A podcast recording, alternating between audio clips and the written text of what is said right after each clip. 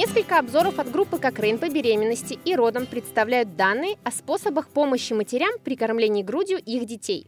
В последней версии одного из обзоров от февраля 2017 года Элисон Макфадден из Университета Данди в Шотландии и ее соавторы собрали новые доказательства. Диляра Нурхаметова из Казанского федерального университета перевела текст подкаста на русский язык и представит нам обновленные данные.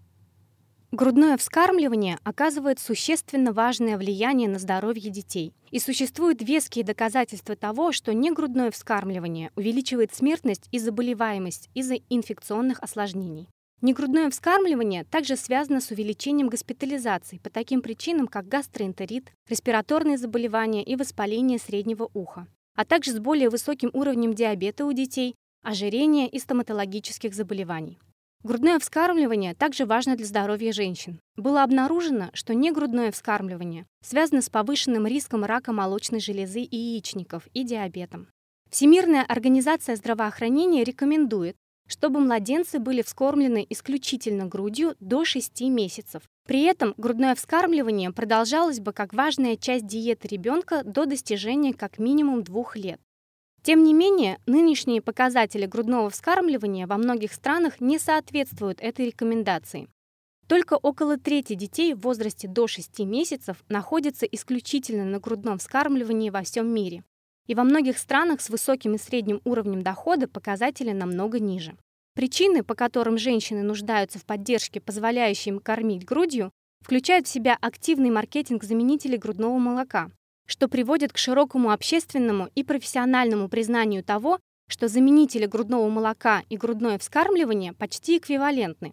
Отсутствие принятия грудного вскармливания на рабочем месте или в общественных местах, а также тот факт, что многие медицинские работники не обладают необходимыми навыками для обучения и поддержки женщин при грудном вскармливании.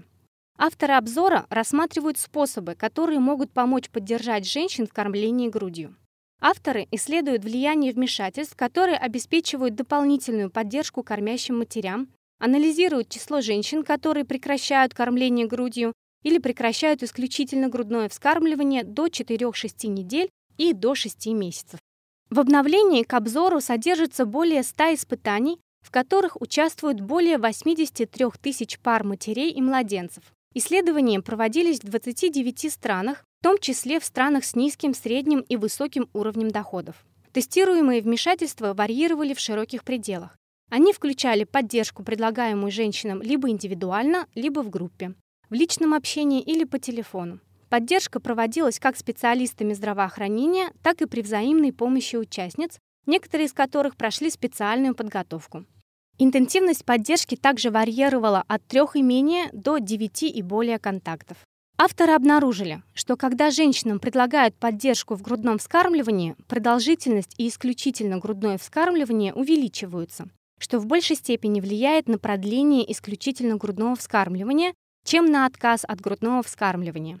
Авторы оценили общее качество доказательств как умеренное в связи со значительными различиями в типах вмешательств, условиях и альтернативных методах, с которыми сравнивали вспомогательные вмешательства. Кроме того, авторы обнаружили доказательства умеренного качества, свидетельствующие о том, что поддержка может быть более эффективной, если ее предлагает обученный персонал в качестве стандарта.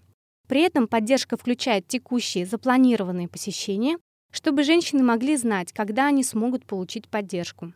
Таким образом, стратегии, основанные главным образом на личной поддержке, с большей вероятностью будут иметь успех у женщин, практикующих исключительно грудное вскармливание. Если объяснить ключевые моменты, сделанные авторами на простом языке, то практическая польза обзора заключается в том, что всем женщинам повсеместно необходимо регулярно предлагать планомерную поддержку грудного вскармливания. И эта поддержка должна быть легкодоступна для женщин. Если вы хотите углубиться в эту большую базу доказательств и, возможно, более подробно изучить различные стратегии, вы найдете много полезной информации в Кокрейновском обзоре. Он доступен в интернете. Просто зайдите на сайт библиотеки Кокрейн, cochranelibrary.com, и введите в поиск «Поддержка кормящих матерей» – Support for breastfeeding mothers.